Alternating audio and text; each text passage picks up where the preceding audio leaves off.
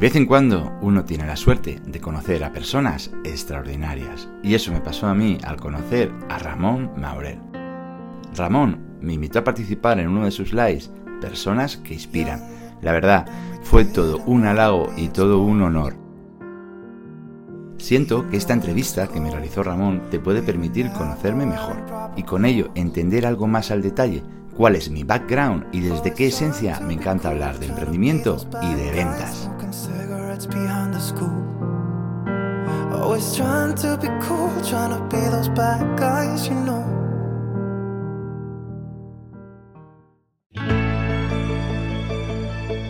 ¿Necesitas vender pero no te sientes cómodo? Supera el miedo a la venta. Descubre con este podcast cómo vender con más confianza y seguridad el valor de tus productos. Bienvenido, bienvenida a Disfruta tus ventas, el podcast de José Pascual para conectar con tu cliente y que tú disfrutes vendiendo.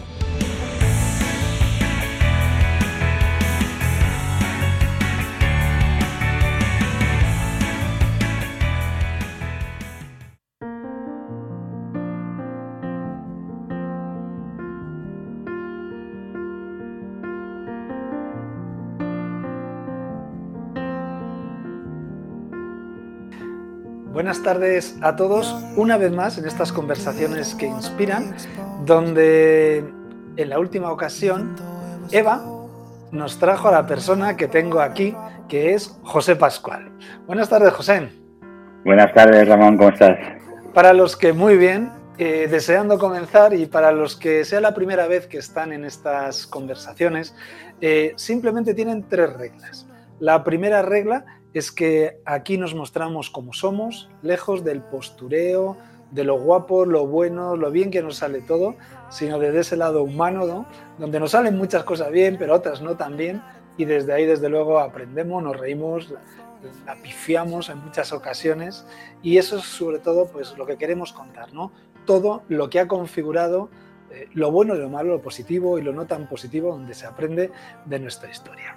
Por supuesto, y esta es la segunda regla, no vendemos absolutamente nada. Aquí esto simplemente es compartir y, y desde aquí invitar desde ya a todo el mundo a través del chat que se está uniendo para que nos pueda hacer preguntas, porque como digo yo, eh, la sabiduría no solo está a este lado de la pantalla, sino que también al otro. Y al final el maestro se vuelve alumno cuando el alumno le pregunta. Con lo cual, eh, esto es de simple. Os invito desde ya a empezar a, a preguntar, a lanzar, porque al final yo estoy aquí siempre, pero José es hoy cuando lo tenemos, por suerte, así que sobre todo para José. Y la tercera de las reglas es que cada una de las personas que pasa por aquí, pues sugiere quién es la siguiente persona y si acepta, como hizo Eva hace pues un par de semanas y José pues tuvo la amabilidad de aceptar, hoy lo tenemos aquí. Así que, sin mucho más, eh, porque vemos que ya tenemos por ahí a Francis García, que nos dice hola desde Madrid, hola desde Madrid. Don José, cuéntanos. Eh, bueno, yo siempre digo lo mismo, no te voy a presentar yo teniéndote a ti, así que, por favor, una presentación de José Pascual. ¿Quién es? Vida y milagros y, y más cosas. Bueno, pues José Pascual es una persona bastante sencilla, es un padre de dos adolescentes, que a ratos nos llevan de cabeza a su madre y a mí. Es un aficionado al deporte, un loco del deporte y, y también es una persona pues que siente mucho entusiasmo por el emprendimiento, por las empresas, por el desarrollo personal y fuera de eso tampoco hay mucho más. Soy un profesional desde hace muchos años, eh, bueno, pues del mundo de las empresas, sobre todo del mundo ligado al, al ámbito comercial y... Y eso es un poco mi, mi background, sin entrar en, en detalles, porque no, como no venimos a... Pues hay que entrar un poquito en detalles, porque, José, tú tienes una trayectoria importante en el mundo de empresa, y yo creo que es interesante conocerlo porque tienes distintas facetas, ¿no? Sí, yo, yo tengo un, una trayectoria muy ligada a la empresa desde hace muchos años. Yo terminé mis estudios... Eh, de la Universidad de Alicante, estudié empresariales y comencé a trabajar en el ámbito de la dirección de operaciones. Me contrataron y estuve cinco años, cinco años y medio, trabajando en una fábrica industrial en la que, bueno, ahí, ahí tomé contacto por primera vez con el ámbito empresarial puro y duro. Eh, tuve la responsabilidad de dirigir toda la parte de operaciones de una empresa que, que cuando yo comencé en la empresa había unos sesenta empleados y cuando me marché, cinco años y pico después, habían ciento veinte trabajadores. Pillamos aquella ola fantástica del, de, del año dos, eh, noventa y ocho al año dos mil tres, en la que todo iba viento en popa en este país y parecía que nunca se iba, nunca se iba a acabar, ¿no? Y ahí tuve muchos aprendizajes, muchísimos, todos, casi todos ligados al lado humano. Porque, claro, yo tenía la función no solamente de pensar cuál era eh, la mejor forma de organizar la producción, y, porque que tenía mucho de responsabilidad en toda la parte organizativa, de, de partes de producción, de método de trabajo, de planes maestros, etcétera, pero tenía también mucha... mucho trabajo en el, en el ámbito de vender esas ideas, esos proyectos, esos, esos partes, esos cambios en la empresa, todas las modificaciones, ¿no? Entonces, ahí aprendí muchísimo, eh, de verdad, de, de cómo esperan las personas ser, ser tratadas y de cómo, de alguna manera, hay que tratarlos, ¿no?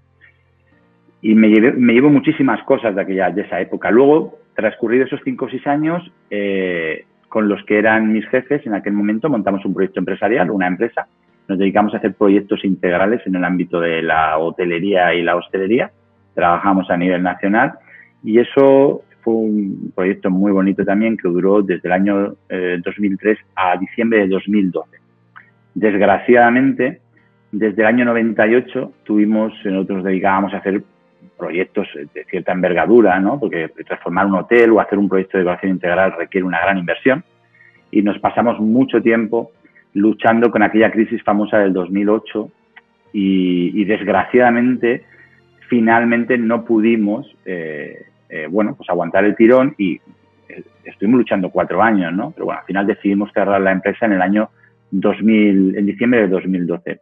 Por lo tanto, hasta ese punto te diré que viví, eh, entre comillas, lo del éxito y el fracaso, ¿no? O sea, lo del fracaso sin comillas, lo del éxito lo ponemos comillas si queremos, pero el fracaso lo viví en primera persona, ¿no? Lo llevo fenómeno, tatuado en el cuerpo. Fenómeno, José, porque has dicho dos cosas muy interesantes, ¿no? Eh, porque luego hay más para continuar, pero yo quiero extraer de esa primera etapa donde tú entras en una empresa de sesenta personas, te vas a una empresa de ciento veinte, ciento veinte personas, cada uno de un padre y una madre, y que cada día se levantan con una idea en la cabeza, eh, ¿eso cómo se come? Bueno, pues como todo, al final tú a la gente la tienes que convencer eh, de involucrándola en el proyecto, tienes que hacerla partícipe, a las personas no se les puede imponer, eso no funciona. Entonces, ¿cómo se gestiona? Se gestiona con orden, con orden y eh, tratando bien a las personas eh, en el ámbito de, de, de, de involucrarlas en los proyectos. En la, la...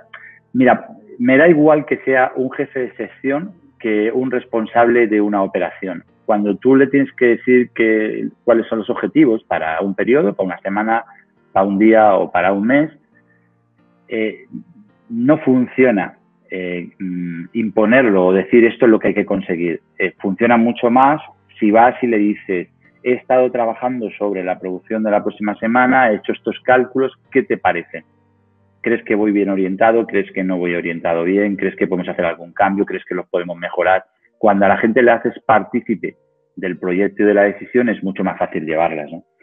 Uh-huh. Y yo, mira, yo en, en esa etapa aprendí muchas cosas. Mira, cuando yo entré, sufrí mucho eh, de rechazo, sobre todo por la parte de los jefes de sección, en una parte muy, muy, muy inicial, porque, claro, venía una persona muy joven, yo tenía veinticuatro años, que no había trabajado nunca en el ámbito industrial, viene de la universidad y este señor se sienta en un despacho y se cree que sabe algo de la fábrica, ¿no? Claro, y es lógico, yo me, yo me ponía en su lugar y decía, claro, es que yo no sé nada de la fábrica. Entonces, al principio, cuando no me, dio, no me dieron tiempo a presentarme, ¿no? Y a decirles quién era, y a que me vieran más de cerca, y a que me vieran moverme, y a que me vieran actuar, pues la postura era a la defensiva, ¿no? Sabes tú lo del principio de reactancia psicológica, ¿no? Las personas en el momento que nos vemos amenazadas, lo que hacemos es protegernos, ¿no? Y ellos se protegieron porque pensaban pues, que les iba a cambiar el status quo, la manera en la que ellos trabajaban, todas aquellas cosas que ellos habían ido consiguiendo a lo largo de los años, que les había generado una zona de confort, aquí venía el niñato a decirles que había que cambiar cosas, ¿no? Pero yo intenté que no funcionara así. Entonces, yo intenté ir muy despacio en ese proceso y, y la verdad es que me funcionó. Y mira, yo tengo un recuerdo muy bonito, muy bonito de, un, de una persona que desgraciadamente ya, ya ha muerto, que se llamaba Modesto, que era un pequeño jefe de sección de la zona de, de moldes que teníamos en la fábrica. Y este, esta persona tenía un carácter rudo, un carácter difícil. Y le costaba relacionarse con el, el resto de la empresa un poquito, porque era una persona como que decía las cosas muy directas, como que estaba muy hecho a sí mismo, no le gustaban mucho los rodeos, no le gusta mucho el folclore y, y, bueno, llevaba ciertas cosas mal, ¿no? El caso es que todo el mundo se llevaba relativamente de aquella manera con él. Era una persona considerada difícil, ¿no? Y, de hecho, cuando yo llegué a, a, a la empresa, una de las cosas que me dijeron es, oh, cuidado, ¿no?, con esta persona, ¿no? Cuando pasaron un poco el tiempo, pasaron los, los meses y demás, una vez le dije... Modesto, yo estoy muy contento con el trabajo que estás haciendo porque él pasó a formar parte de mi equipo, ¿no? Yo me rodeé de una serie de personas y él formaba parte, pasó a formar parte de mi equipo y, y me redactaba todos los, todas las memorias, todo, me ayudaba con los planes maestros de la, de la producción del taller. Y le pregunté, estoy súper contento y fíjate que yo tenía otra, otra idea que me venía un poco preconcebida por lo que me habían dicho. Y su contestación, y esto lo digo desde la máxima humildad, pero es que yo lo llevo conmigo, lo llevo en el corazón y, y me acuerdo mucho de eso. Su contestación fue, es que a ti da gusto ayudarte. Y aquello me llenó muchísimo. Y, y no hice magia, de verdad que no hice magia, sino lo que hice fue considerar a las personas, ponerlas a la misma altura que, que uno, porque uno considera que alguien que tiene que liderar un proyecto, cuando hablo de liderar, hablo simplemente de tener la responsabilidad. No estamos hablando de, de liderar, liderazgo que ahora se considera un poco todo lo que son influencer y, y, y toda la parte más... Eh, tal. Hablo de un liderazgo... No me tires de la lengua, ya, ya llegué. Ya, por eso. Yo te hablo de un liderazgo que comienza en el momento que te dan una responsabilidad, pero que tú no estás buscando, eh, de alguna manera, un protagonismo excesivo, sino lo que quieres es la responsabilidad, te apetece el reto y entonces te enfrentas a él, ¿no? Pero el líder no tiene que estar eh, un metro por delante de la gente, el líder va alineado con la gente. Quizás en el centro, pero va alineado, como si estuviera avanzando un batallón. La gente tiene que sentirse importante, tiene que sentirse a tu, a tu lado, ¿no? Y bueno, no me quiero enrollar mucho porque yo hablo mucho, tú me tendrás que cortar, no, me das un poquito, me, no, me no, das un poquito y, te, y, y me alargo aquí dos horas. El caso no, es que me has preguntado... Me parece, que... me parece muy interesante lo que has contado, porque habitualmente nos enseñan, ¿no?, las escuelas de negocios, pues sobre todo antes, ahora...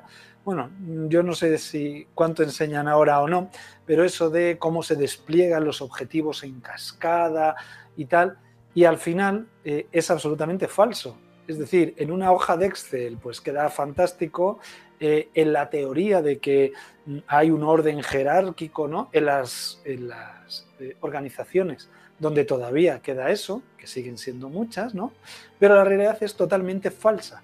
Es decir, al final... Eh, no hay nada más sencillo para hundir un plan que no hacer nada. Y, y con que las cosas poco a poco vayas ahí no haciendo nada, eso baja, ¿no? Por mucho que hayas pensado los objetivos y en el fondo, como tú bien dices, si la gente no está de tu lado, es imposible que las cosas avancen. Y el poner a la gente de tu lado, pues es lo primero, para mí, con respeto, que es algo muy simple, pero que no se suele hacer, cuando no preguntas, cuando no tienes en consideración eh, cuál es el estado en el que está, porque cada día nos levantamos de una manera. Eh, veo también mucha gente, ¿no?, que entra nueva a las organizaciones y trae obviamente un conocimiento nuevo muy interesante, pero no respeta el conocimiento de los que ya están allí, de los viejos del lugar, ¿no?, que en muchos casos quizá estén desfasados en algunas cosas, pero saben de verdad, digamos, como yo digo, la artesanía del negocio. Y eso para mí es fundamental. Entonces, no me extraña, ¿no?, que dices, eh, ayudarte a ti es fácil en el momento en que alguien te pregunta. En otro orden de cosas, yo siempre suelo decir que un gracias, un lo siento y un te quiero nunca están de más. Entonces, cuando la gente siente eso, realmente ahí hace, hace mucha piña, ¿no? Y, bueno, desde luego, eh, saliste de ahí a hombros, ¿no? Porque de sesenta a ciento veinte la cosa supongo que fenomenal. Sí, esa, esa fue una etapa muy bonita, fue una etapa de crecimiento brutal, de crecimiento brutal porque, bueno, me dieron una oportunidad fantástica cuando comencé y lo que me permitió fue aprender muchísimo. Fue muy intensa y aprendí muchísimo. Sí, salí bien y, y lo que pasa que toqué de alguna manera en ese, en ese momento, yo sentí que, que no quería estar siempre haciendo eso y que a mí lo que me apetecía era emprender, sentirme eh, em, emprendedor. No me gusta mucho eh, lo que, a lo que se asocia mucho la palabra empresario, pero sí, me apetecía tener mi empresa, tener mi proyecto. Y entonces les, hablé con mis, con mis jefes, les, les planteé cuál era mi situación y ellos me dijeron, bueno, pero ¿por qué no lo hacemos juntos, no? En vez de largarte, ¿por qué no hacemos algo juntos, no? Y comenzamos un proyecto maravilloso que nos funcionó fantásticamente bien durante muchos años, que, que tuve la gran oportunidad de hacer proyectos por toda España de, de, de mucha relevancia para mí y de mucho aprendizaje, ¿no? Y, y todo fue muy bien hasta que vino esa crisis tan especial, tan singular, que...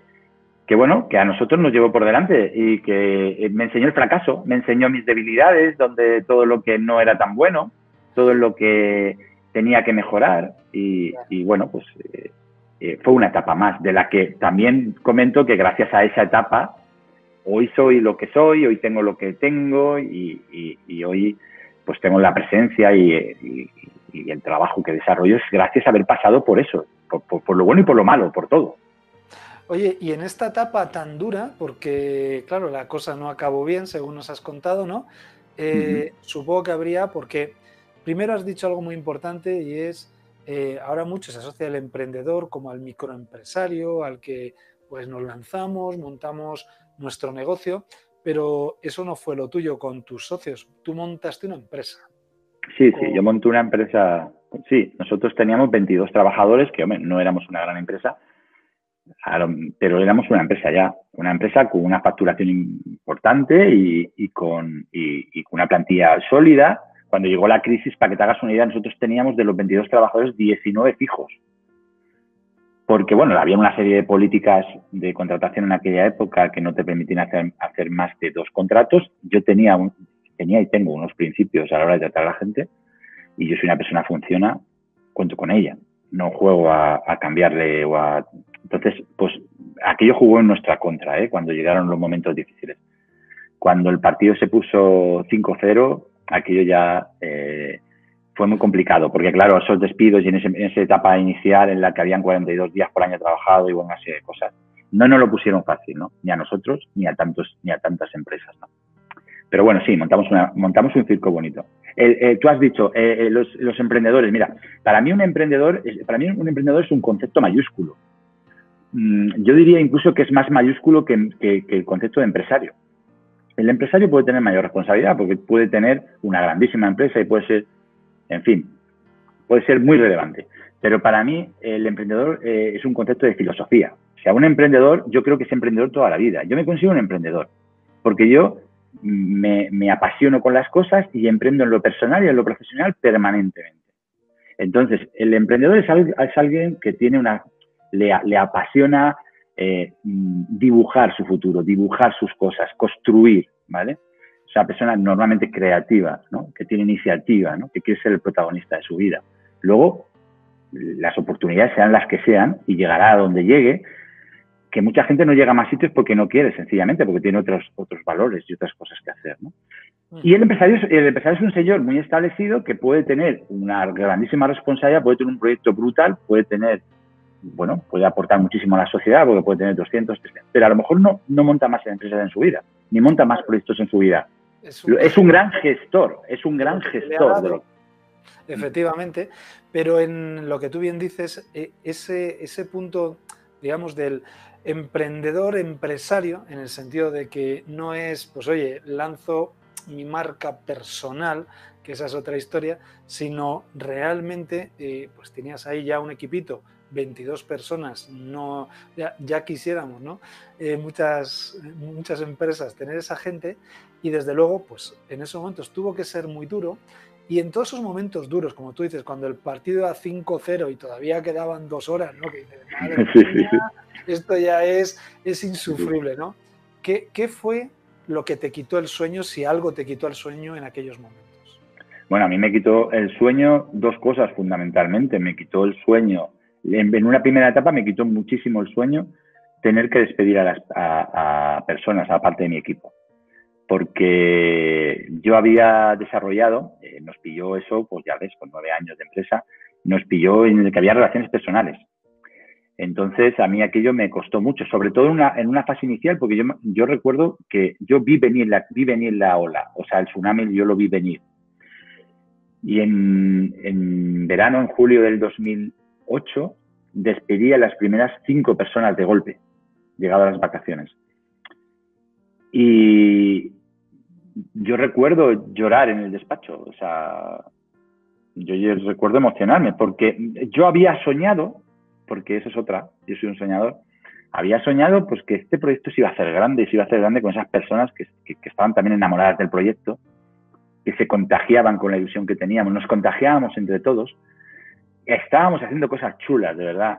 Y, y aquellos, aquellos pues fue pues un poco como la pandemia, ¿no? O sea, como ahora esta situación, algo completamente inesperado para un chaval que tenía treinta y cinco años entonces, o, o algo menos, no, bueno, sí, no, tenía más, tenía treinta y ocho años, me parece, treinta y nueve años, y, y claro, aquello fue, eh, yo, no, yo no conocía eh, esa parte, ¿no? Ese, esa parte tan, tan cruda que puede tener la vida, de que de, así como de manera muy rápida, las reglas del juego cambian y nosotros que vivíamos de proyectos de inversión, es verdad, nosotros hacíamos proyectos que pues podían subir perfecta. Bueno, hemos hecho proyectos de cuatrocientos mil, hemos hecho proyectos de trescientos mil, eran proyectos que requerían una financiación. Y los bancos, ¿qué hicieron? Lo primero que hicieron los bancos a partir del verano del dos mil ocho fue no dar crédito a nadie. O sea, se paró el país. Entonces, claro, nosotros nos encontramos con una empresa muy estructurada, arquitectos, decoradores, interioristas, equipo, siete, ocho personas en el taller, comerciales, que no hacían falta. No hacíamos falta prácticamente ninguno. Ya. Pero, pero claro, se habían acometido primero inversiones en personal, que ahora había que, había que liquidar esa parte, ¿no? Y luego había, habíamos invertido, teníamos inversiones, que había que, que pagar préstamos, había que... Bueno, había muchas cosas. Entonces, me quitó el sueño la parte del despido y me quitó el sueño las tensiones económicas que sufrimos durante esos cuatro años. Porque, claro, yo eso no la... No la para mí eso lo asociaba a fracaso. No, yo, yo lo llevé muy mal, porque para mí eso era que yo había fallado. Yo había fallado. Entonces, bueno, bueno. eso me, me, me costó lidiarlo mucho tiempo.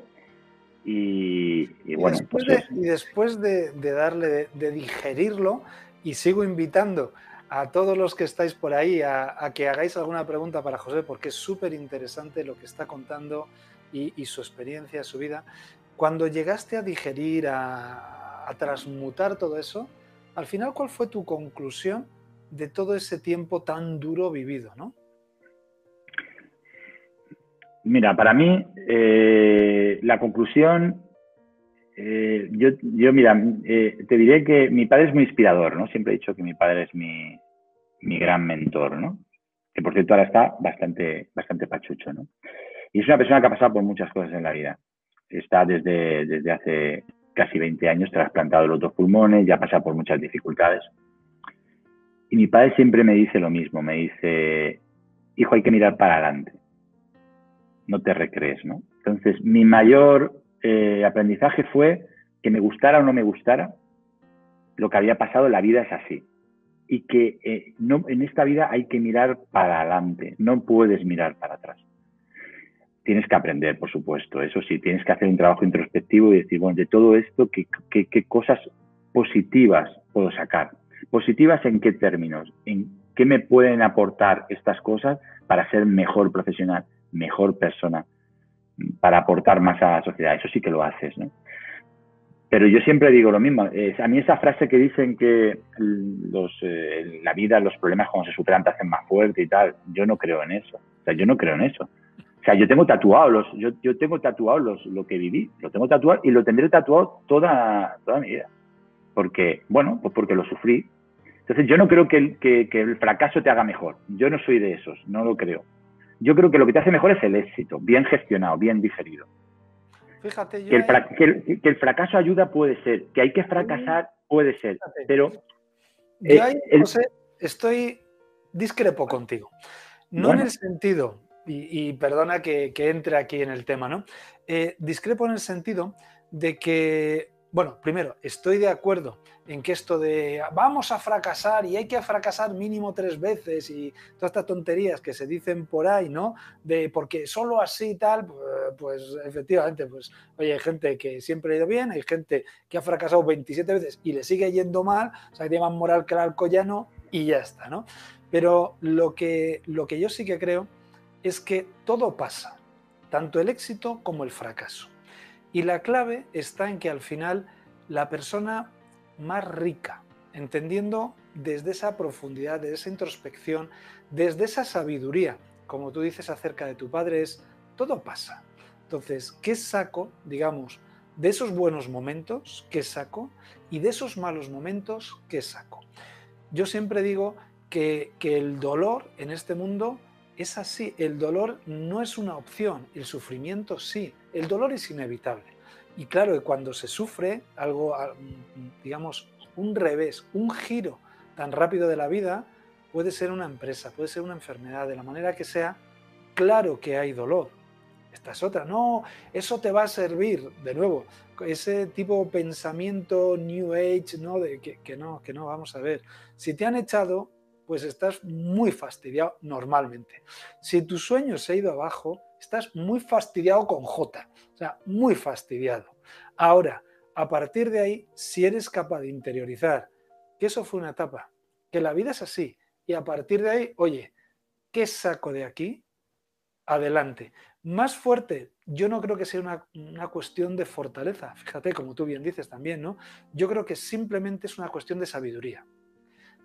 Cada cosa por la que pasamos, si sabemos verle el aspecto profundo que hay detrás, nos va haciendo más sabios, es mi, mi opinión.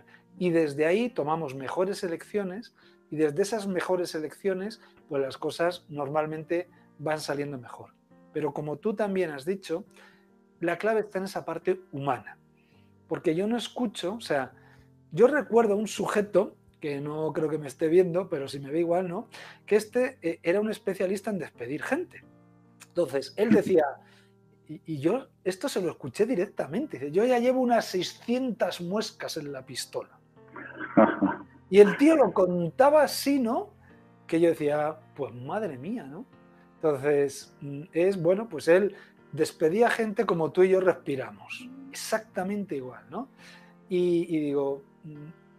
esa frialdad con el que al final tú sabes que esa persona va a tener que afrontar unas circunstancias que son suyas y tú en el fondo sí, estás ahí para esto, pero a mí ese tipo de, no sé, de deshumanización eh, creo que es lo que lleva a tantas cosas a que al final no haya la implicación de la gente. Eh, el no escuchar a un directivo, a alguien que ha tenido un empresario, un emprendedor, es decir, es que yo he llorado, yo he llorado porque las he pasado canutas. Yo también lo cuento, ¿no? La primera charla que organicé no vino nadie. Entonces, dije, Dios mío, ¿no? O sea, yo me fui, vamos, con, con un tazón de frustración a la cama, llorando, diciendo, Dios mío, ¿dónde me he metido yo solo, no? Pero al día siguiente te levantas y dices, bueno, venga, va, habrá, habrá otros momentos, ¿no? Y yo creo que al final, por eso digo que al final todo nos, para mí, ¿eh? Esto es muy personal, eh, la vida nos va haciendo más sabios con esas experiencias y desde ahí también somos capaces de ser más humanos porque empatizamos pues, con ese dolor, con esa frustración de los demás, con todo eso, que en el fondo es la vida, si es que la vida es así, no hay nada más democrático que la adversidad. Sí, es, a ver, si estamos de acuerdo los dos, estamos diciendo lo mismo, solo que yo lo que digo es que si me hubiera podido ahorrar aquel fracaso me lo hubiera ahorrado, ¿no?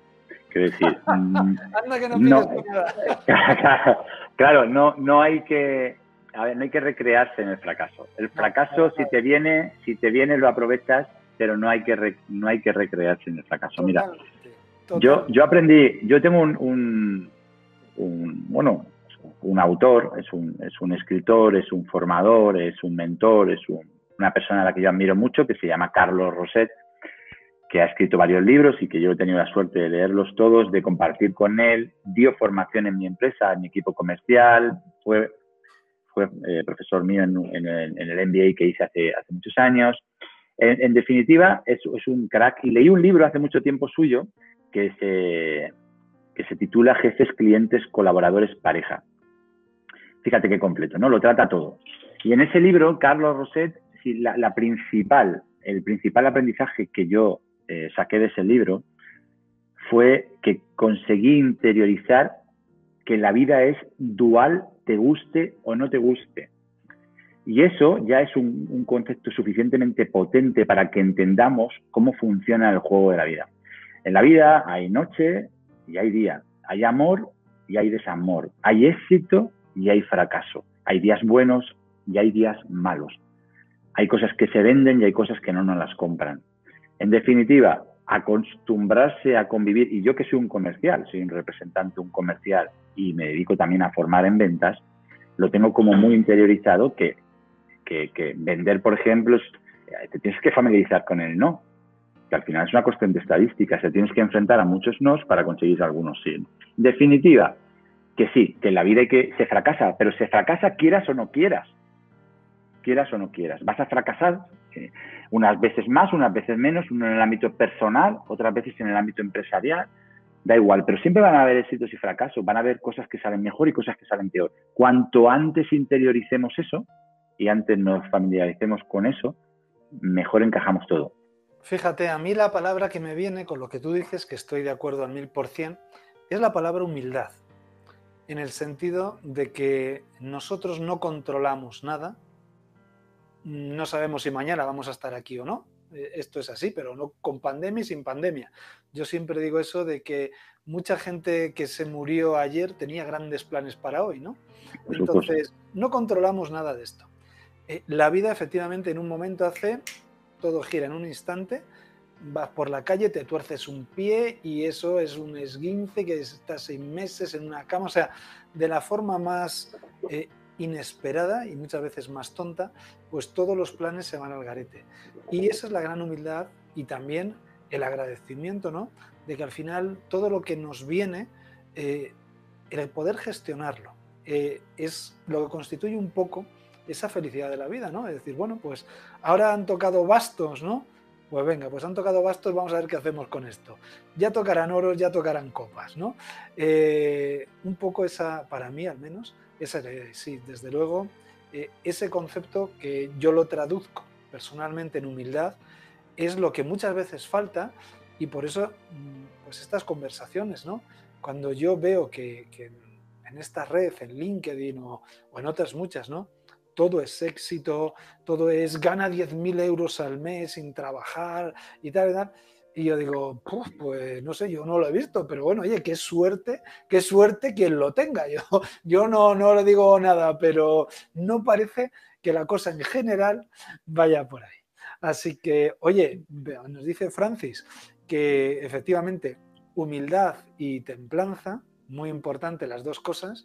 Yo sigo insistiendo que estáis poco preguntones, vamos tirando a nada, todavía no ha habido una pregunta, no sé, si fuésemos un concurso de la tele igual regalábamos algo, pero estamos ahí con bajo presupuesto, así que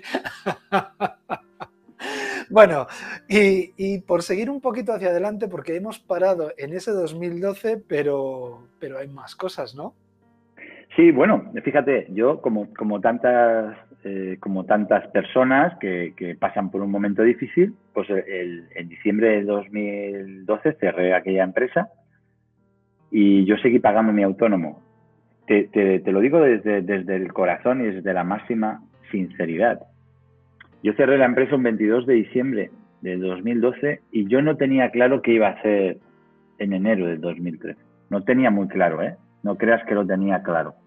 Solo sé que, que había que cerrar ese capítulo, formalizamos los papeles, no queríamos continuar con aquello, hicimos toda la parte que nos exigía la ley para cerrar y demás, y, y, y cesa, cesamos la actividad, y yo pagué el autónomo de, de enero del dos mil trece, ¿no? Bueno, la verdad es que fui muy afortunado. Yo fui muy afortunado porque gente que me conocía de mi trayectoria empezó a ofrecerme oportunidades de trabajo y yo sabía que quería seguir en el sector.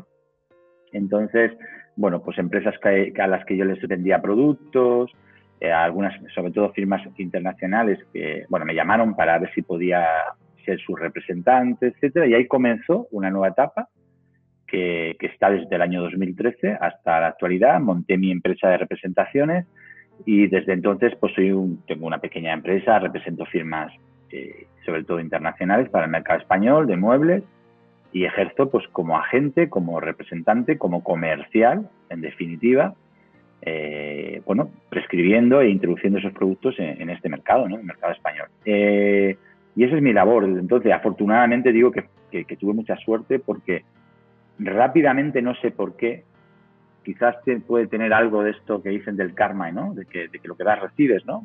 Pues, pues puede ser, no sé, no, no sé a qué se de, a qué se debió, pero me llegaron otras oportunidades. Se cerró, como dicen, una puerta y se empezaron a abrir ventanas muy rápido. Y yo rapidísimamente estaba trabajando al más, a la máxima intensidad, pero muy rápido. Como digo, que en febrero yo ya estaba viajando, estaba vendiendo y estaba funcionando, estaba ilusionado. Me costó recuperarme del todo, sobre todo me costó mucho recuperar la confianza, porque yo siempre he sido una persona con una profunda confianza en mí mismo. Siempre he necesitado poco, o sea, un poquito de fe y siempre me lanzaba, he sido como muy valiente y, y, he, y, y, y me he dejado llevar mucho por lo que sentía, ¿no? Yo soy una persona que cree que, que hay que escuchar lo que te dice tu corazón, ¿no? Y, y a mí me ha ayudado mucho y me, he, y me he equivocado pocas veces, ¿no? Cuando he tenido que tomar decisiones siempre he dicho, bueno, voy a ver, voy a, voy a escuchar lo que me dice el corazón. A, ayer se lo dije a mi hijo. Me vino con una disyuntiva del instituto, ¿qué hago? ¿Esto o aquello? Digo, lo que te diga el corazón, piénsalo. Es que por aquí, por aquí, no, lo que te diga el corazón, ¿no? Y, y bien, pues desde entonces, como te digo, trabajo como profesional y a raíz de la pandemia me, eché, me lié la manta a la cabeza y, y comencé también con una aventura que es, Eh, pues una de mis pasiones. Me encanta comunicar, me encanta el mundo de la empresa, creo que tengo un background que, bueno, me permite de ciertas cosas hablar un poquito y, y he decidido ayudar a autónomos y a freelance en el camino, pues, de ganar confianza, de ganar seguridad, de tener herramientas, pues para vender sus proyectos, porque fíjate, las empresas suelen tener estructuras comerciales, suelen tener equipos, suelen tener acceso a la formación, pero es que yo, yo que también soy un autónomo, aunque cotizo como una sociedad, pero también soy autónomo, pues veo que los profesionales pues eh, no tienen todos esos equipos, no tienen todo ese soporte y tienen eh, pues muchas creencias limitantes en el ámbito de la venta, muchas cosas que les hacen frenarse y que les están bloqueando, están de alguna manera amaniatando su éxito porque, bueno, entonces eh, mi propósito en este momento es ayudar a, al máximo número de gente posible en ese, en ese ámbito, ¿no? En, en aportarles visión, aportarles estrategia, aportarles formación para que miren de otra manera, con otros ojos, cambien la perspectiva de la cámara, modifiquen el, el objetivo, bajen la cámara abajo que están mirando desde arriba y empiecen a ver oportunidades y empiecen a ver que, que, que vender es maravilloso y que vender no tiene nada de malo y que hablar de precio tampoco y que, y, y que ganar dinero tampoco y que y que luchar por los sueños tampoco, y, y ese, es el, ese es el proyecto, en lo que estoy ahora, ¿no? En, en esas dos cosas. Bueno, tengo una pregunta para ti, pero primero vamos a, a Francis, que, que nos hace una pregunta, por fin alguien se nos, se nos anima, ¿no? Francis dice, venga, una pregunta, ¿quién te inspira en lo personal y quién en lo profesional? Bueno, en lo personal ya lo he dicho, eh, mi padre es, es un ser especial para mí, Y, y los valores que tengo, y, y no voy a hablar mucho porque si no me acabaré emocionando, eh, los tengo gracias a él. Entonces, en lo personal, por supuesto. En la manera de afrontar la vida también, que tiene mucho que ver también con el ámbito eh, empresarial. Y, y no tengo, fíjate, me lo, me lo han preguntado otras veces. Hay grandes gurús del mundo. Bueno, Carlos Roset, por ejemplo, es una persona que podría decir que me inspira. Su, su pausa, su paciencia, su manera de, de, de, de, de enfocar el mundo de la venta, su manera reflexiva. Pero mi respuesta auténtica es que no, yo soy un enamorado de las personas, de verdad. Me gustan las personas y a mí me inspira mucha gente. O sea, yo, porque creo que todos a todos tenemos algo especial y algo singular, ¿no? Yo soy, yo soy un convencido que estamos ahora mismo en un momento maravilloso que Internet ha permitido dar visibilidad a tanto talento individual, ¿no? Y, y yo soy enamorado de, de eso. Siempre me ha gustado mucho escuchar a la, a, a la gente, ¿no? Yo creo que esa ha sido una de las cosas que, que me ha abierto muchas puertas, ¿no? El, el que siempre le doy espacio a, a, al valor que otras personas tienen y, y, y, y hay un término que está muy de moda, ¿no? Lo de brillar en la sombra, pues a mí me parece que es algo que deberíamos de hacer todos, absolutamente todos. Pues muchas gracias, Fran. Bueno, a Francis por la pregunta y a ti, José, por esta respuesta, porque efectivamente al final eh, las personas, yo siempre lo digo, ¿no? Todo está en los ojos del que mira. La inspiración está en tus ojos, ¿no? Porque pues, quizá otras personas viendo a tu padre pues no les sean tan inspiradoras, o los grandes gurús, hay, hay gente que les inspira mucho, pero a otras personas pues no les llega. Entonces al final esa inspiración está en nuestros ojos y en cómo vemos lo que la otra persona, sobre todo, y esta es mi opinión personal, lo que hace, ¿no? Porque hablar está muy bien, pero esto es obras son amores. Y aquí se trata, y la parte de liderazgo es una parte que me gusta mucho, ¿no? Que es el tema de, a mí háblame, o sea, que sean tus acciones las que hablen, ¿no? En contraposición con tanta comunicación marcada, tanto marketing, no tengo nada contra esto, obviamente, pero donde todo es tan irreal, ¿no? Que al final pues se acaba cayendo de repente de un día para otro. Y, y uniendo con lo que habías comentado antes, porque has dicho que la confianza que tú siempre habías tenido en un momento flaqueaste, flaqueó en ti, ¿no? Después uh-huh. de pues un momento duro, como es tener que cerrar con un sueño que, que tú veías, que, que querías que se hiciese grande, como no, y que al final Pues, pues no dio de sí, además teniendo pues toda esa implicación personal de la gente que, que tuviste finalmente de, que prescindir, que despedir, vamos a decirlo claramente, ¿no? Pero, ¿cómo volví esa confianza a ti? Siempre hay algo dentro de uno, ¿no? Eh, hombre, por supuesto con el entorno, ¿no? El entorno es fundamental, ¿no? Yo tuve muchísimo apoyo de, de mi pareja, de mi mujer. Tuve muchísimo apoyo porque, porque bueno, en fin, yo mmm, eh, jugaba, eh, cuando ya tienes una estructura, eh, apalancas con tu patrimonio. Yo, bueno, ponía en riesgo, entre comillas, afortunadamente no pasó nada, gracias a Dios. O sea, pero, pero yo estaba jugando con, con también con, con la estabilidad de mi familia, ¿no? Primero porque perdí un trabajo. De alguna manera, aquella, aquella decisión suponía que de, de momento dejaba de ingresar. Y segundo, pues, pues que tenía que refinanciar y hacer una serie de cosas y, que, que podían acabar bien o no. Entonces, el, eh, mi mujer fue fundamental. Eso ya te lo diré. Mi mujer fue absolutamente fundamental. No solo, no solo creyó en mí y me apoyó y jamás me dijo nada, sino que, que, bueno, luego me, me, me impulsó a que siguiera y a que siguiera siendo yo. Pero eso no, no vuelve de la noche a la mañana, eso no es una cosa que tal, a mí me costó. Pero, pero siempre queda, siempre dentro de uno siempre, siempre está uno, ¿no? ¿Vale? Y a veces se, se difumina y siempre está uno. Y, y bueno, pues, pues andando, eh, Ramón, andando. Es que es como todo. Dices, ¿cómo te recuperas de, de una enfermedad? Pues poco a poco. Pues te, te levantas un día mejor que el día anterior y al día siguiente un poco mejor que el día anterior y al final empiezas a hacer cosas y empiezas a... Es muy importante eh, mantenerse activo y atreverse, atreverse. ¿Por qué? Poco a poco, lógicamente, pero vas viendo que, que, que estás en lo cierto, que aquello fue un accidente, que aquello no, no fue culpa tuya. Tú no decidiste traer esa crisis ni decidiste que se acabara un mercado, ¿no? Pero en un principio te echan la culpa y esa es el, ese es el origen, ¿no? Ahí podríamos entrar mucho en la manera en la que atacamos, ¿no? Las, la, lo que nos convencemos, ¿no? Entonces, hay un momento en que yo tuve que pensar, bueno, ¿y esta situación a dónde te conduce? Esas convicciones a las que tú llegas, ¿a dónde te lleva? ¿De qué estás privándote tú y de qué vas a privar a tu familia? ¿Qué es lo que más quieres, no? Si sigues anclado en lo que pasó, ¿no?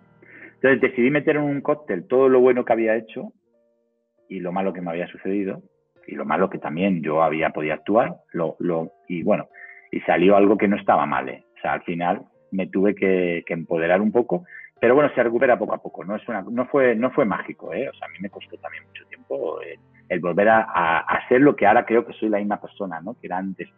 Con otros, eh, con otras prioridades en este momento, ¿no? Yo aquello me marcó mucho, porque yo en, aquel, en aquella época tenía una visión de la vida de hacer, hacer, hacer, hacer, ¿no?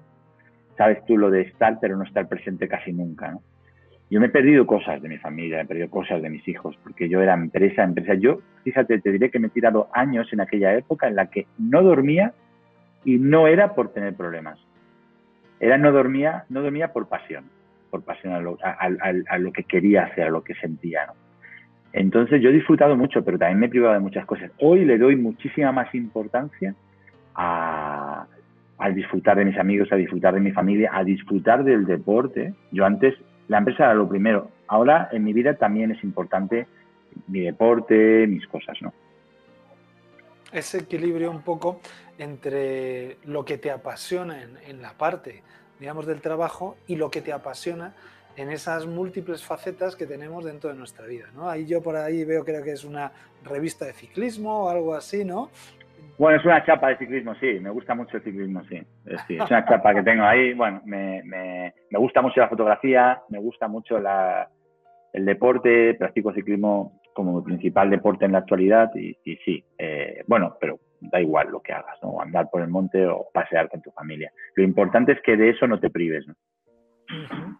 Bueno, aquí tenemos un testimonio fantástico que, que José, vamos, esto, Alberto ya envíale botellas de vino porque... Joder, Alberto. Muchas gracias, Alberto. Esto es lo bonito, ¿no? Que la gente además reconozca, te reconozca, pues como esa... Bueno, Alberto es, Alberto forma parte de ellos, es, un, es una persona... Él, él forma parte de una organización que se llama Servitel, que está en Madrid. Es una grandísima empresa. Es un equipo humano como yo no me he encontrado en ninguna otra empresa, y lo digo de verdad. Tiene, bueno, tiene un equipo brutal. Juan Calderón ha hecho un trabajo excepcional y Alberto era uno de sus líderes. Un tío... Bueno, yo, yo hoy en día eh, yo intento no transmitir una venta más humana, ¿no? Y la gente dice, ¿y qué es una venta más humana, no? Pues una venta más humana es una venta que pone delante a las personas, pone por delante a las, a las personas que las empresas. Entonces, esta, esta, esta empresa eh, es una de esas que ha sabido cuidar, mimar su equipo, mimar a sus clientes, cuidan a los clientes de una manera muy, muy especial. Han hecho un trabajo impresionante en momentos muy difíciles, porque han, llevan ya muchos años. Además, fíjate, ellos empezaron en el año dos mil tres. Cuando yo comencé como empresario, conocí a Juan Calderón. Y que, que bueno, era su jefe, el jefe de Alberto. Y, ah, bueno, nada más que, pues, que podría estar hablando mucho de ellos porque los admiro, los admiro muchísimo. Uh-huh. María nos dice que, bueno, gracias por compartir este lado humano. Creo que es importante no perderlo por el camino. Lo que pasa es que cuanta más responsabilidad tenga la persona, más difíciles son las decisiones a tomar. Eh, efectivamente, eh, hacia el crece, a ver, eh, hacia el crecimiento. Vale. Eh, yo en esta parte, María, es que creo que sin el lado humano, ¿qué nos queda? ¿Qué nos queda? Eh, al final somos lo que somos porque somos humanos. Las máquinas nos están comiendo el terreno por todos los lados, ¿no? Con la inteligencia artificial, eh, aquí ya se acabó lo que se daba. Ya solo nos queda ser humanos, afortunadamente, ¿no? Y empezar, ese es mi punto de vista, y no sé si lo ves tú así, eh, José, a inyectar eh, compasión, humildad, gratitud, generosidad, creatividad, inspiración. Todo lo que es realmente humano, que la máquina no puede hacer, porque lo que puede hacer la máquina... en cálculos, en estadística, en combinatoria, eso vamos, desde luego estamos totalmente superados. No sé si lo ves así. Lo veo totalmente. Mira, te diré una cosa. Internet ha venido y, y ha cambiado las reglas del juego como una apisonadora. Internet y todo lo que tiene que ver con las nuevas tecnologías, con el Big Data, con el, bueno, todo lo que, lo que viene, ¿no? Este, este manejo de datos que va a hacer todo, que todo cambie, ¿no? Y todo este mega procesado y que entres a un... a tu página web, hagas una compra y mañana la tengas en casa, ¿no? El, ¿qué quiero, ¿A dónde quiero llegar con esto? Mira, eh, nos guste o no, nos guste o no, hay una cantidad de cosas que van a ser meramente transaccionales. Y para todo lo que son procesos meramente transaccionales, las personas vamos a sobrar. Completamente. ¿Vale? Cada vez eh, eh, vivimos en la sociedad de la impaciencia. Cada vez eh, se hacen más procesos desde la transacción. ¿Y eso qué implica? Que las oportunidades de los procesos relacionales son menores. Por ejemplo, ¿dónde están las oportunidades de salir adelante en los negocios de aquí en adelante? En todo lo que tiene que ver con lo relacional. Cada momento que compartimos con un cliente, con un compañero, con un equipo de trabajo, es una oportunidad para dejar un sello. Mira, eh, Maya Angelou, no sé si la conoces, que es una, una señora que tiene una trayectoria brutal, tiene una cita que dice que las personas van a olvidar lo que hiciste y lo que dijiste, pero jamás van a olvidar cómo las hiciste sentir. Si hay algo que a las personas, a lo que las personas somos permeables, es a las emociones que nos generan otras personas. La gran oportunidad para todo comercio, para todo empresario, para todo autónomo, para todo freelance, para todo director de equipos que hay en este momento en la sociedad a la que, en la que estamos y a la que vamos, es cómo tratamos a las personas. No hay otra. Absolutamente. Al final, eh, somos una sociedad y por mucho que estemos metidos aquí detrás de pantallitas o, o que estemos más o menos encerrados, al final todos necesitamos ese cariño y, y ese roce y ese saber, ¿no? Eh, pues eso, interactuar entre nosotros. María Kiselova, muchas gracias anteriormente por, por tu comentario.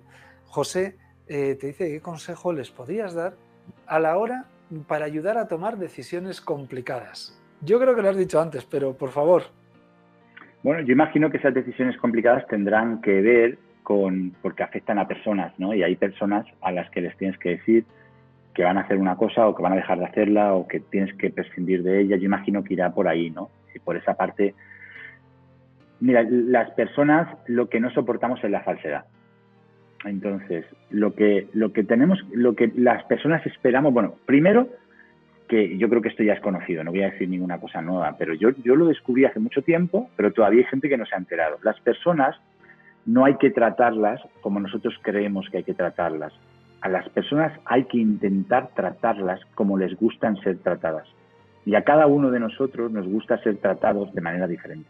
Entonces hay que hacer un esfuerzo, y sobre todo cuando estamos dirigiendo personas, para intentar empatizar de manera auténtica con cómo es la otra persona.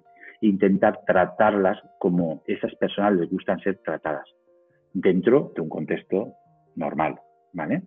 Entonces, yo creo que a las personas hay que serles franco, hay que decirles las cosas, eh, direct, no, no tanto directo, porque no quiero que se interprete la palabra directa como sin, sin explicar, hay que explicar las cosas, hay que razonarlas, hay que dedicarles el tiempo que haga falta, hay que estar presente, pero hay que decirlas. Y, como he dicho antes, es que la vida es dual. Y como la vida es dual, pues eh, va a haber momentos en los que ciertas decisiones sean muy difíciles. Y ese día, pues te vas a acostar, pues a lo mejor sin cenar, o te vas a acostar un poco más jodido, pero es que hay cosas que no las podemos evitar.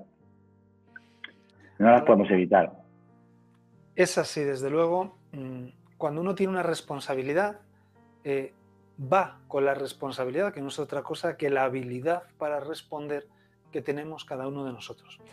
Es ahí, en esos momentos difíciles, dice que ningún mar en calma hizo buenos marineros. Y es así. Es, si quieres jugar, digamos, en un nivel, pues eso siempre va a aparecer. Siempre va a aparecer momentos en que tengas que despedir, vamos a decirlo así, a la gente, o tengas, no que despedir, a veces es mucho más duro incluso Eh, tener que decirles, ¿no? eh, algo que no están haciendo de una manera adecuada y que es muy delicado, ¿no? por, por el contexto, por lo que sea. Y te toca tener esa conversación difícil, pero que hay que tenerla. Y yo creo que una parte muy importante del liderazgo eh, y en general de la cultura de las organizaciones está en la capacidad que todo el mundo tiene de mantener conversaciones difíciles con sus iguales. Porque cuando tú eres el jefe responsable, superior, no me gusta esa palabra, de alguien, en el fondo, digamos, es como casi ya va en el sueldo, ¿no? Lo difícil es cuando un compañero de tu nivel, vamos a decirlo así, tienes que decirle, oye, esto que estás haciendo me parece que va en contra del propósito de la organización, de lo que estamos diciendo. Hay una incoherencia entre lo que estamos, por un lado, diciendo, lo que estamos haciendo, y esas conversaciones difíciles yo creo que marcan mucho el nivel de la organización, ¿no?, en la capacidad de mantenerlas. Desde luego, la toma de decisiones difícil, pues yo siempre digo lo mismo, y, y tú también lo has mencionado antes, ¿no? ¿Cómo te sientes? Es decir, ¿cómo te sientes con esa decisión? Porque siempre, siempre, siempre sabemos nuestra verdad. A veces la verdad es muy desagradable, pero siempre la sabemos. Yo personalmente, yo me pongo en mi ejemplo, ¿no? Pues cuando me divorcié, yo sabía que tenía que tomar esa decisión. Desagradable, eso y más. Y para mí, yo creo que ha sido lo más duro, ¿no?, que he pasado. Pero yo sabía que esa era mi verdad. Entonces, todos sabemos nuestra verdad. Y a la larga, eh, como tú bien dices, seguir a tu corazón siempre te, te trae el rendimiento, ¿no? Pero en el momento adecuado, en el momento en el que estás metido en esto, eh, pues puede ser duro. Ahora, a María yo lo que le diría es, tú sabes tu verdad, no te engañes, tú la sabes. La clave es si tenemos o no tenemos el valor de seguir a lo que realmente sentimos, que no es nada fácil. No es nada fácil porque la mente miente y el corazón no. Tenemos aquí, bueno, Mar también dice, qué potente, José, transmitirlo desde nuestra esencia. ¿Qué nos recomiendas para ser auténticas? Casi nada la pregunta. Eh, es que para, eh, para parecer algo hay que serlo, ¿no? Entonces, eh, yo, yo, mira, cada, cada año en mi vida, cada año que ha ido pasando en mi vida, me he dado, me he dado cuenta que eh, cuan, cuanto más naturalidad muestro, cuanto más verdad represento, más llego a la gente y, y más a la gente, eh, se, bueno, de alguna manera... Eh, me comprende eh, y, y, y sabe cómo soy, ¿no? Entonces yo, yo creo que tenemos que ser lo que somos y ya está, y, y no pasa nada. Lógicamente, vivimos una sociedad compleja y uno tiene que tomar decisiones hasta dónde descubre o de qué cosas habla o de qué cosas no habla, pero cuando estamos tenemos que ser lo que somos, tenemos que ser naturales y tenemos que ser sinceros. Ahí es súper importante ser honestos con nosotros mismos, ¿no? Ser, eh, para mí la honestidad es uno de los principios que, que tengo dentro de, de, de mis libros, ¿no? Porque eh, si no eres honesto, eh, es, es muy complicado. Si no eres honesto contigo mismo, es muy complicado ser honesto con los demás. Totalmente de acuerdo. Al final, todo comienza por uno mismo. Y, y cuando uno es auténtico consigo mismo, porque a veces nos ven, a veces no, somos expertos todos en mentirnos de una manera asombrosa, ¿no? Eh, nos autoconvencemos de cosas que sabemos que no son ciertas, cosas que pensamos que nos deben de gustar cuando sabemos que no nos gustan, cosas que nos debería eh, de llamar a hacer aunque sabemos que no nos llama a hacer, no sé, yo por lo menos así lo he vivido y al final cuando uno se quita la careta, de, pues efectivamente, oye, que las cosas no siempre me salen bien, que yo también lloro y, y lo sufro, eh, que también siento rabia, pues por, joder, pues porque es que al de al lado la sé y a mí no, pues es la verdad. O sea, creo que eso nos convierte en humanos porque eso en el fondo, en mayor o menor medida, nos pasa a todos. Porque lo que nos hace humanos son las emociones y las emociones las sentimos todos. Desde ahí, pues cuanto más eh, somos capaces de sentir, de vivir eh, lo que nos ocurre, más capaces somos de transmitirlo. Y fíjate, yo estoy recordando ahora la primera de estas charlas, eh, que creo que fue el siete de enero, que arranqué con Josué Gadea, que también hablaba del, del tema venta, ¿no? Y él decía, bueno, y lo escribe en sus libros, ¿no?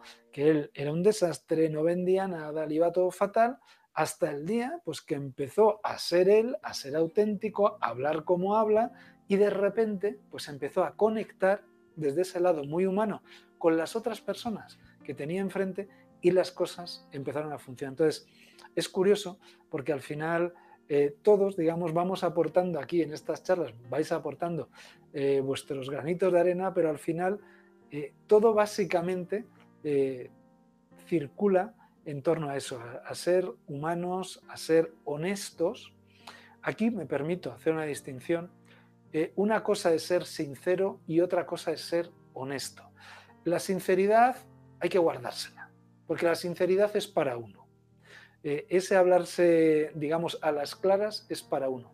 La honestidad es para el resto. Y es ese saber modular el mensaje. Y yo encontré una definición que me gustó mucho de honestidad, que es estar libre de mentira. Es decir, no mentir a la gente, pero no hay por qué decirle todo lo que uno piensa, eh, porque sobre todo si la sinceridad no es solicitada, ya ahí no te cuento lo que va. Hay gente que va por ahí soltando cosas, ¿no? Y de, pero si nadie te lo ha pedido, hombre, tú, tú cállate la boca. Así que eso yo creo que es bastante interesante. Bueno, totalmente, totalmente. ¿Qué más tenemos para...? Bueno, repetimos, gran persona, José. Bueno, Francis, es un encanto. Eh, ¿Qué voy a decir? Eh, muchas gracias, Francis. Te mando un beso muy grande. Ya se nos ha pasado aquí una hora, esto pasa siempre lo mismo, yo ya miro el reloj, ya estamos en, en la primera hora que estoy volando. Y oye, me gustaría preguntarte un poco, ¿qué piensas tú acerca del liderazgo? Que es un tema que me apasiona y en el que tú además sé que te gusta leer y, y desde luego pues has estado metido y has arrancado eh, la conversación un poco con esto. ¿Qué piensas de cómo está este mundo del liderazgo? Bueno, yo, ¿cómo está el mundo del liderazgo? No sé si me puedo atrever, eh, si me puedo atrever a, a cuestionarlo, porque bueno, el mundo es muy grande y cada, cada, cada, en cada sitio, en cada situación es diferente. Yo, para mí, liderar es eh, tener la capacidad, bueno, liderar es muchas cosas, ¿no? Liderar también es creatividad para, para entusiasmar y convencer a los demás, ¿no? De, de, de, es persuadir, es, pero sobre todo... Liderar es ser capaz, ser capaz de, de, de, de entusiasmar a otras personas con ese fin común, ¿no? Con ese objetivo común, hacerlos, que, generar ese sentido de pertenencia, ¿no? Muchas veces a la gente le, a la, la gente quiere apoderarse de, de, de la idea, apoderarse del éxito, apoderarse de, de las metas y, y lo más importante es conseguir. Caña, Ramón. No sé por qué viene esto, pero, pero bueno. Me ven suave, ¿Cómo? me ven suave contigo, no sé. La, Igual es la, que me ven duro con alguien, espero que no. Lo más importante es conseguir que las personas eh, quieran lograr ese objetivo, porque se sientan parte importante para conseguirlo. Al final tú consigues liderar y llevar a la gente contigo cuando las has convencido de que sin ellos no lo puedes conseguir. Y cuando las has convencido de que su participación es fundamental y que van a ser clave y que además lo que alcancemos lo vamos a alcanzar entre todos, ¿no? Eso, eso para mí es liderar. Y la pregunta, ¿cómo ves en general? Repito, repregunta aquí durísimo. Bueno, yo lo que veo es que vivimos, sí, ya sé por dónde vas. Lo que pasa es que... No, no, no, yo pregunto. Yo, yo lo que creo es que, es que efectivamente estamos en un momento en el que, como tú bien dices en tu libro, ¿no? Y si todo, y si todo fuera al revés, ¿no? El líder interior, ¿no? El, el... Vivimos en una sociedad en la que se compra, se compra felicidad comprando eh, comida basura, ¿no? Comprando fast food. Nos encontramos mal una tarde y nos aglutinamos eh, de comida basura o chocolate. Entonces, buscamos el éxito demasiado rápido, buscamos el, ese postureo del que tú hablas, buscamos... Entonces, yo creo que, que... Es que, claro, el liderazgo es una cosa tan amplia. Líderes hacen falta en todos los sitios y, y a todos los niveles y a todos los escalones. Entonces, hay mucha gente que el liderazgo lo interpreta como un camino hacia su éxito.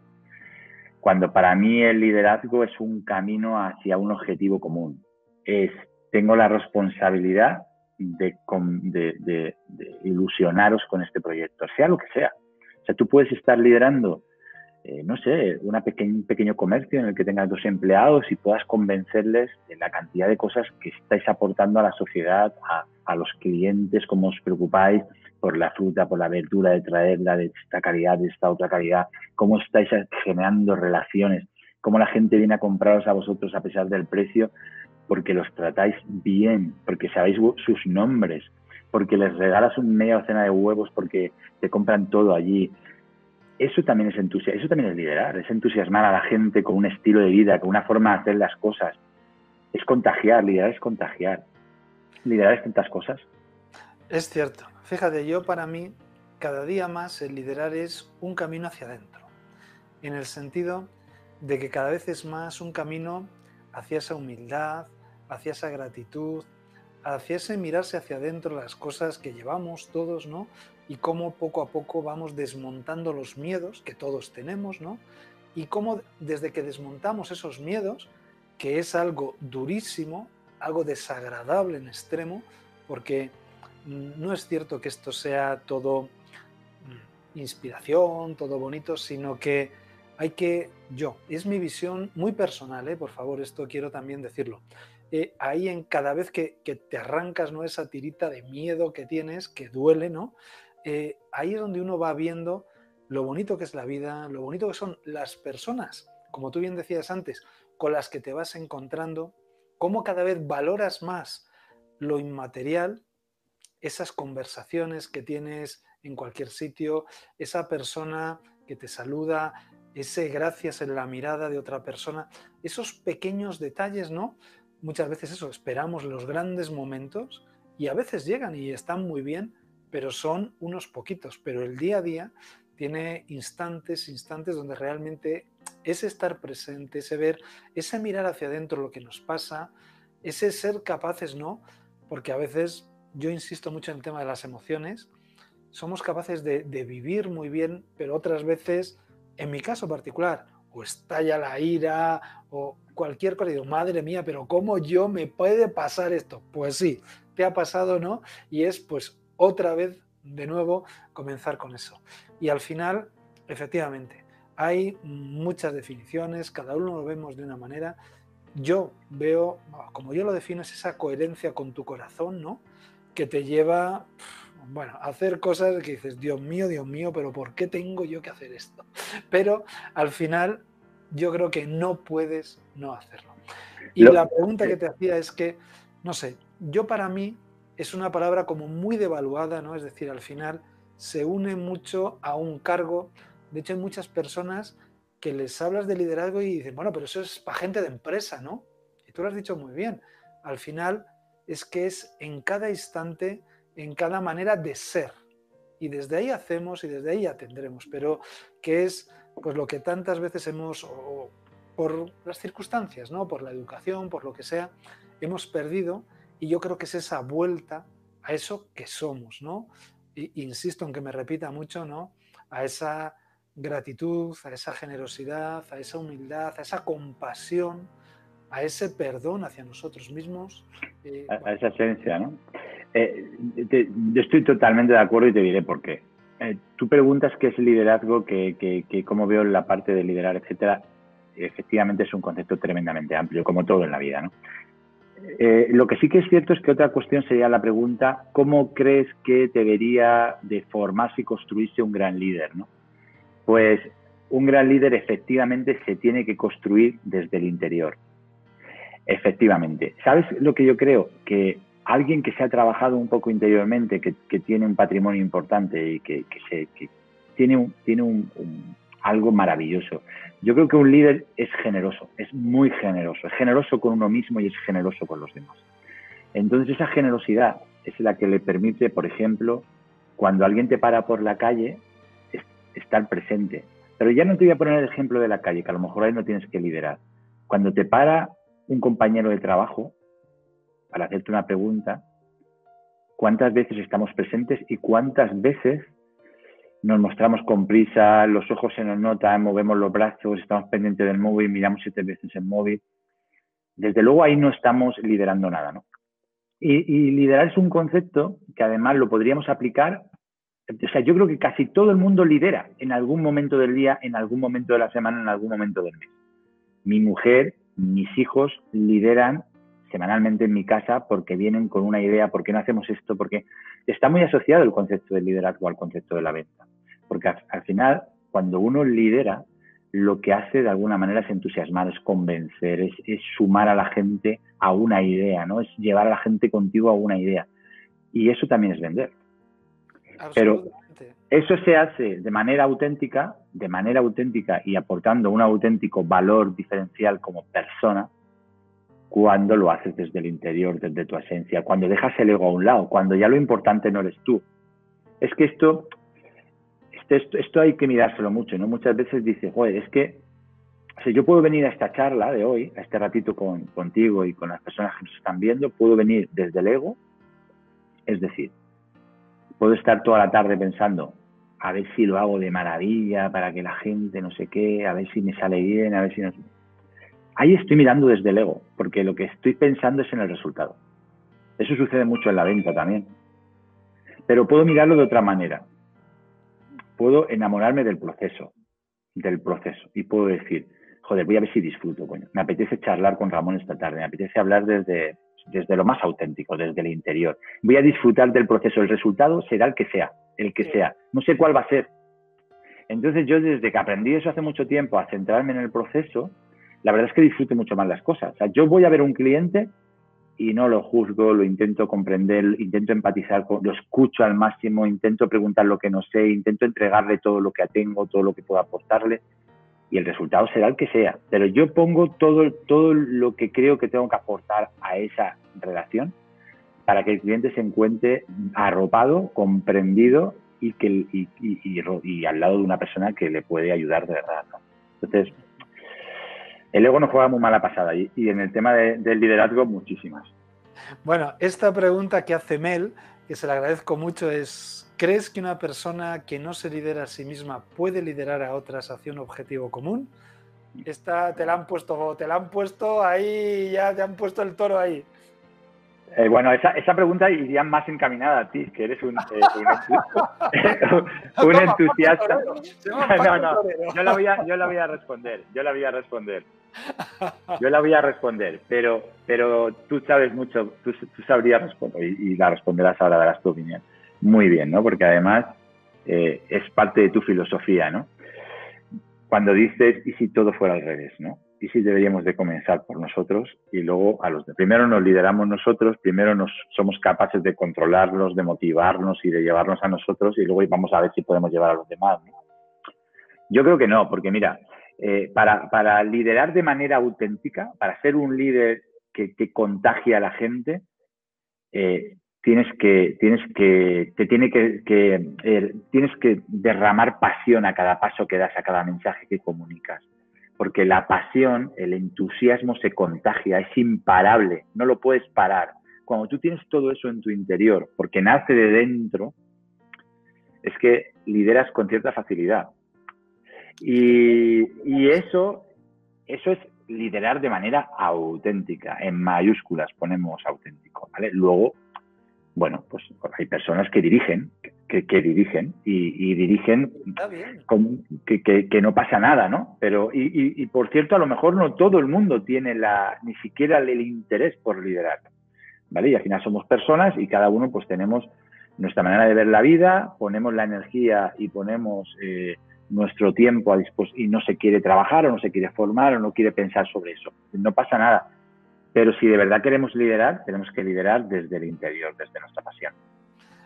Está claro que querían que respondieses tú, además de porque eres el invitado, pues porque Mel me conoce y dice... Ah, vale, vale. Mel fue otra de esas personas con las que he tenido una charla tan bonita y voy a saltarme una pequeña regla. Aquí no vendemos nada, pues no vendemos ni tuyo ni mío, pero Mel acaba de sacar un libro en crowdfunding, un crowdfunding para un libro increíble. Así que, como no pido para mí, sino echadle un ojo de verdad a lo que está haciendo Mel, que es una cosa preciosa. Dicho esto, me salto mis propias reglas. Bueno, para eso está, ¿no? Como soy el de las reglas, pues mira que tengo pocas y me las salto.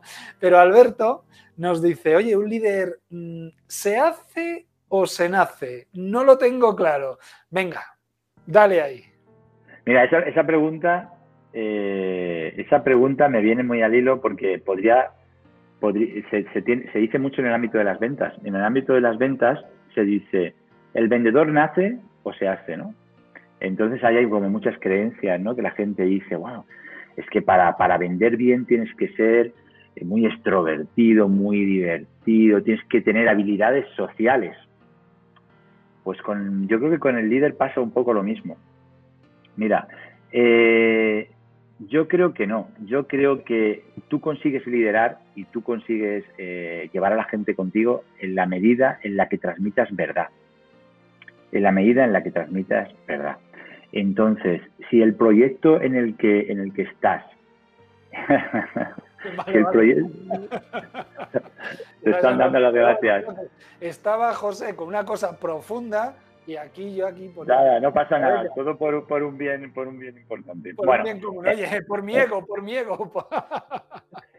Eh, eh, yo, a ver, eh, todos tenemos una serie de condiciones y las condiciones evidentemente pueden ayudarnos a que seamos más habilidosos en un terreno que en otro. Efectivamente, si tú tienes una serie de habilidades sociales, pues por ejemplo tienes la habilidad de comunicar, tienes la, la habilidad de contagiar muchas cosas, como puede ser contagiar alegría, contagiar energía, esa, esa positiva, etcétera, etcétera, pues todos esos, todas esas cosas te van a venir muy bien para liderar, ¿no?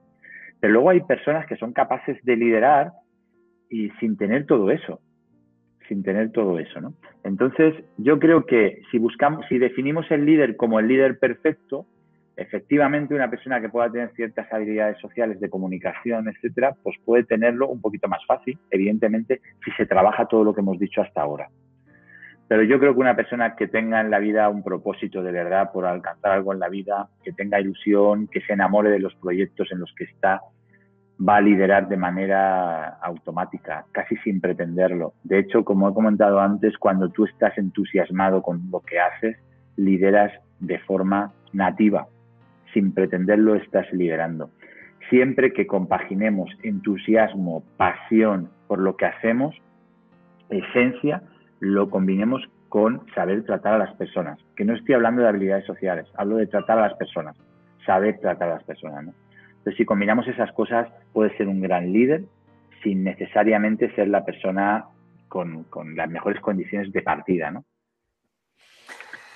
Yo, yo soy muy rotundo con esto, y es que el líder se hace, porque todos, todos nacemos con dones y talento, todos, en algo. Hay algunas personas que tienen, digamos, al menos uno, otras tienen muchos, y es cierto, y ahí, como dices tú, José, hay gente que tiene un carisma ya per se, que tiene, pero no todo el líder tiene carisma. Lo que tiene es coherencia, eso seguro. Lo que sí que tiene es entusiasmo, es enteos, Dios en mí, que es de donde viene, ¿no?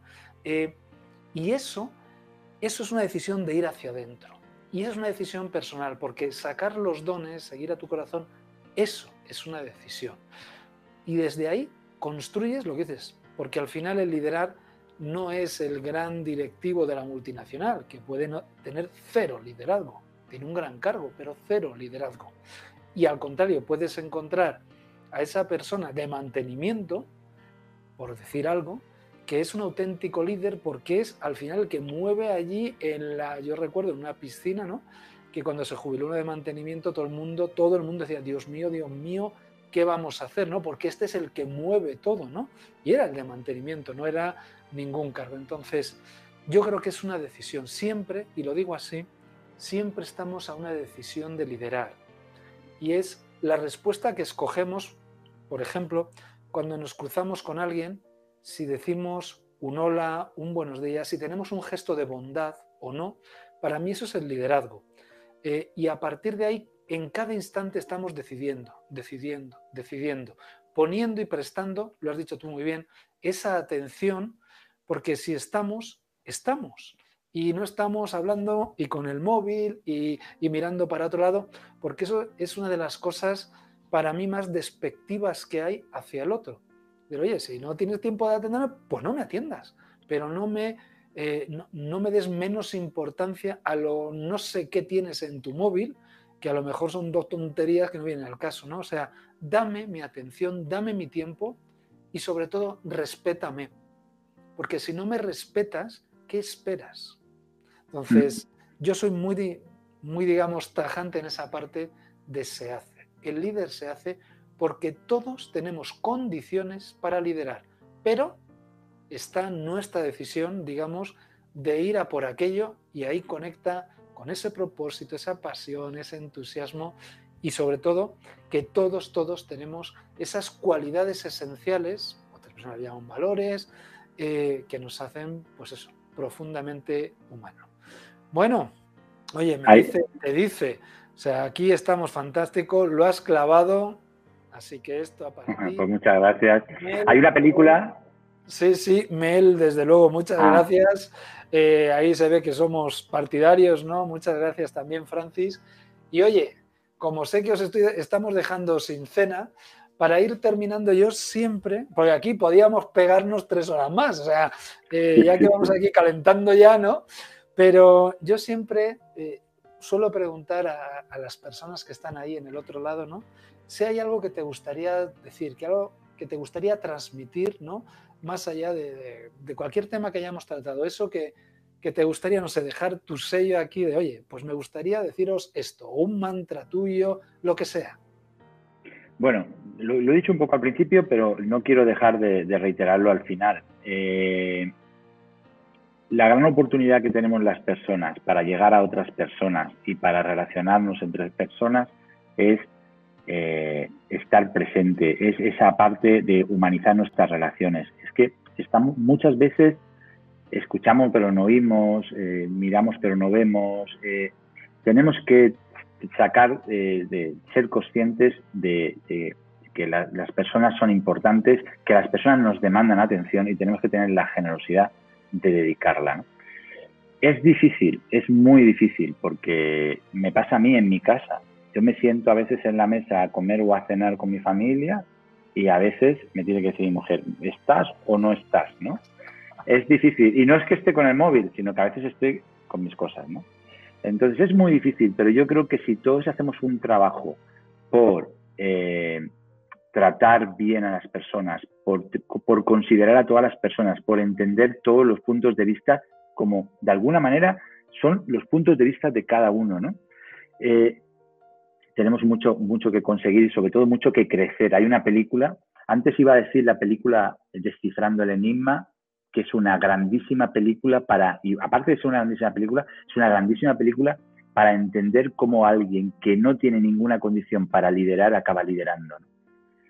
Es una película magnífica que trata sobre unos, un grupo de matemáticos que descifraron y construyeron una máquina para descodificar los mensajes que utilizaba Hitler en la Segunda Guerra Mundial y que gracias a eso se consiguió, los aliados consiguieron ganar la guerra, ¿no? Y cómo aquel cerebro era todo lo que no se podía considerar un líder, ¿no? Y cómo a base de, de darse cuenta, de llevarse chispazos, eh, cambió su actitud y consiguió liderar al grupo y al final ponerse a todo el mundo de su lado, ¿no?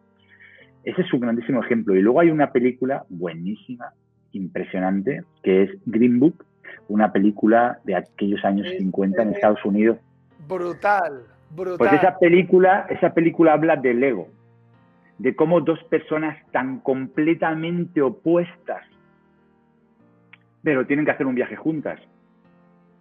Llega un momento en que los dos van bajando la guardia y empiezan a ponerse, que al principio están en las antípodas, empiezan a ponerse uno en el lugar del otro.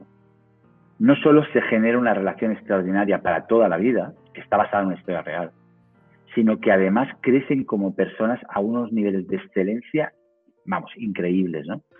Esa película para mí es muy importante. Yo además la, la, la pongo como ejemplo también en el ámbito de las ventas, ¿no? Porque claro, es que ¿cuántas veces nos ponemos de verdad, de verdad, de manera auténtica en el lugar del cliente? De verdad. ¿Cuántas veces nos sentamos con alguien? Pero esto no me vale para liderar igual. ¿Cuántas veces de verdad escuchamos a un compañero? Escuchamos incluso a un jefe, te diría yo. ¿Cuántas veces lo escuchamos de verdad? Porque siempre estamos desde nuestro, desde nuestro lado, desde nuestro punto de vista, desde nuestra manera de ver las cosas, de, desde nuestra verdad. Pero ¿cuánta verdad está apalancada en nuestro ego? En nuestros valores, en nuestros principios. Pero es que hay muchas maneras de ver la vida, ¿no? Entonces ese esfuerzo por ponernos en el lugar del prójimo, por ponernos en el lugar del otro, no solamente nos va a hacer crecer como personas, sino seguro nos va a hacer mejores profesionales. Sí. Nos preguntan por aquí, el nombre de la peli es The Green Book. Eso es. La Green Book, el libro verde. Y el libro verde. No os desvelamos por qué, porque es muy interesante y ahí hay punto. Oye, José, penúltima pregunta. Quien quiera saber más de ti, ¿dónde puede encontrarte? Bueno, pues es muy fácil. Eh, josé pascual punto es es mi página web. Eh, en el LinkedIn, eh, pues José Pascual. Tú también, ¿eh? Sí. Bueno, con esto de andar construyendo, intentando construir marca personal, uno cree que la mejor manera de llamarse es como se llama, ¿no?